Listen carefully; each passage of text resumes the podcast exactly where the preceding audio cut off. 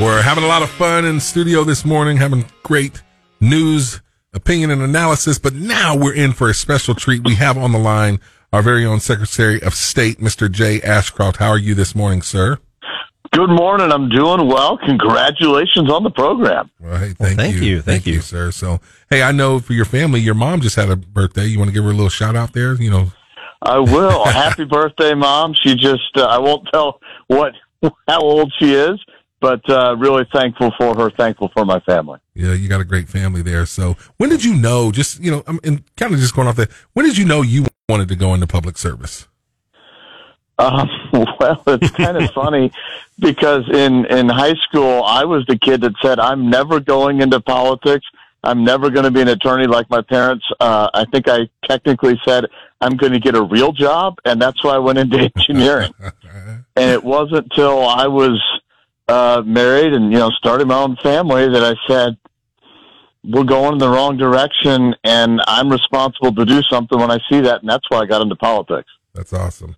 You know, it's so easy to get away from the issues with all the peripheral stuff going on with indictments and scandals and stuff. But you know, you're you're obviously running for governor. Tell us what what are the top issues that you want to talk about? Let's talk issues here. Like, what are you? What's what what's what's going to separate you from all the other the candidates that are running? You know, I think Missouri really needs to move on educational freedom.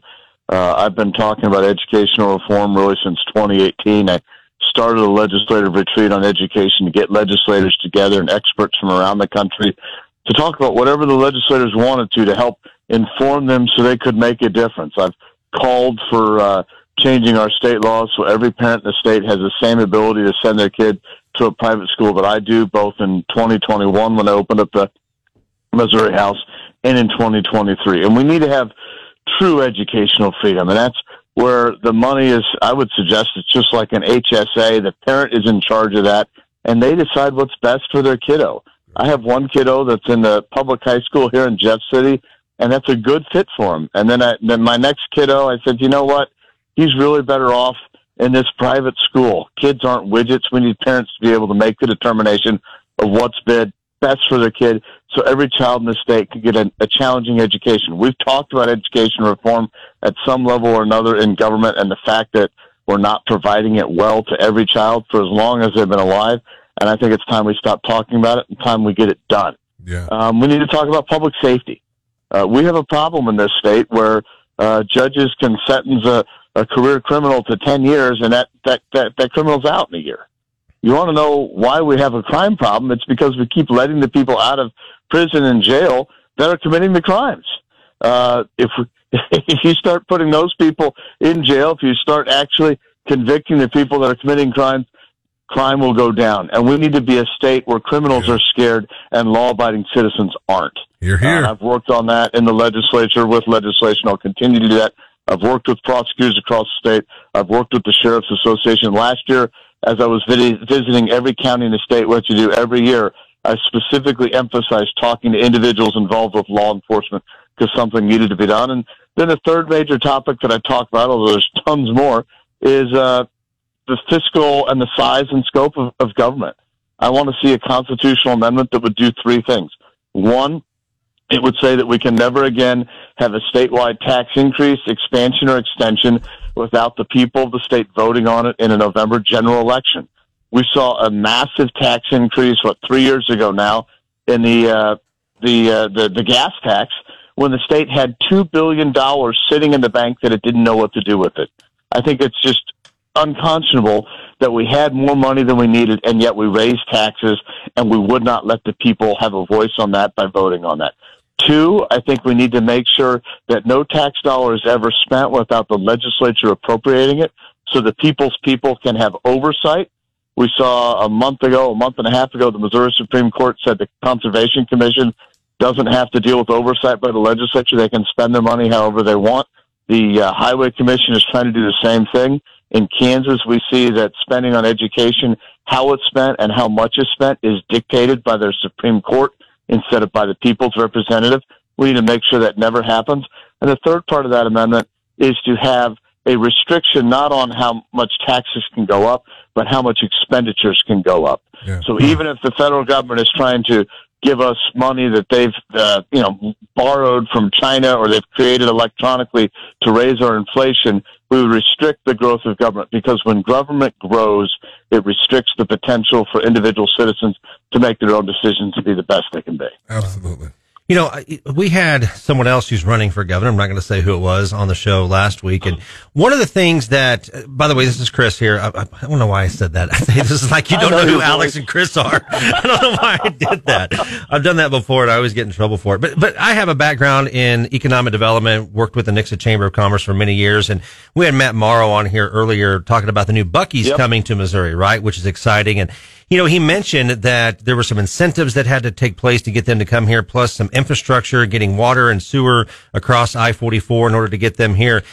And, and in essence, the one of your competitors kind of said, "Hey, we're not doing enough in in tax incentives and ta- or tax breaks uh, to attract businesses that the the Missouri Economic Development Office and also Chamber of Commerce is really are not not a vital into into attracting and retaining businesses. How do you feel about the jobs that our Chamber of Commerce's are doing, and also our Missouri Department of Economic Development? Well, what I would first say is, if we have a problem with uh, needing tax breaks or tax incentives, what that tells me is we have a problem with our tax rates. We don't need to give a tax incentive for a certain company to come in here. We need to find a way to reduce the scope and size of government so we can reduce taxes for everybody. Um, the idea that government should be taking your money and saying we're going to give it to this company and we're going to require maybe a competitor of that company to pay more taxes to bring their competitor to Missouri is silly. Uh, if there's a if there, if our taxes are stopping us from being able to have companies come here, we need to lower taxes for everybody, yeah. and we can do that. Yeah. We don't have a revenue problem; we have a revenue allocation problem. We're spending more money than we ever have on education, and yet the latest scores show that our educational uh, achievements, our kids are learning less and less than they ever have. We're spending more money, we're getting less for it. That's a problem. Yeah. Okay, I want to go back to um, you, you, your three things here: the educational reform. You know, and you just said it. You know, kids learning less. What's stopping us from from getting that done? Um, it's a lack of legislators that are willing to do it. It is we have too many. What I would say is we almost have three different viewpoints. I mean, you could say there's more, but I'd say there's three general viewpoints in Jefferson City. You have one group of individuals that would just say big government is good. Big government always knows better how to run people's lives. I, I categorically reject that. Then you have another set of people that are like, well, big government's bad, but oh wait, we're in charge? Well, we can run big government well. I categorically reject that also. And then you have a very small group of people that say, big government is inherently bad because it gets in the way of people making their own decisions and being able to be successful or fail, but then try again and be rewarded for their own merit. Okay. We have too many politicians that believe that they know better how to raise your kids or that a school administrator who doesn't even know your kids' names, maybe has never met them, yeah. knows how to raise your kids better than parents do. We need to make sure that parents are in charge. We need to empower teachers yeah. Let's let teachers actually teach and let teachers be the focal point of our educational institutions because when we do that, we will take the shackles off them. They will be able to do a better job of teaching. And lo and behold, when parents like their teachers, when parents can interact with their teachers, when we get the, the, the administration out of the way, parents will want to pay their teachers more because they'll be happy with them. Well, Secretary Ashcroft, I mean, you know, we're, we're loving what you're saying and um, I'm going to get you out here on this one. We got about 30 seconds. What Sorry. do you, that's all right. What do you say to good. that person who says, Hey, you know, you guys talk a big game. And I mean, I'm a common sense brother. I mean, you know, you, we consider you've been in, you know, you've been up there in Jeff City for a while. We've had the super majority House, you know, Senate. Nothing's been done. What's going to be different when you're the governor? How are you going to ensure? First of all, look at what I've gotten done. Look at the fact that Missouri used to be ranked by Heritage as 10th in our elections. Now we're ranked third, and what I've done in passing those. Look at what I did uh, to get remote and electronic notarization done. So when we were going through COVID, suddenly businesses could continue. I'm not just talking about things, I'm getting them done. Look at what I've done to make sure that libraries are protecting our kids. It couldn't get passed by the legislature, but we went ahead and got it done by rule. Look at what we've done on securities to protect people from investment advisors that would improperly invest their investments.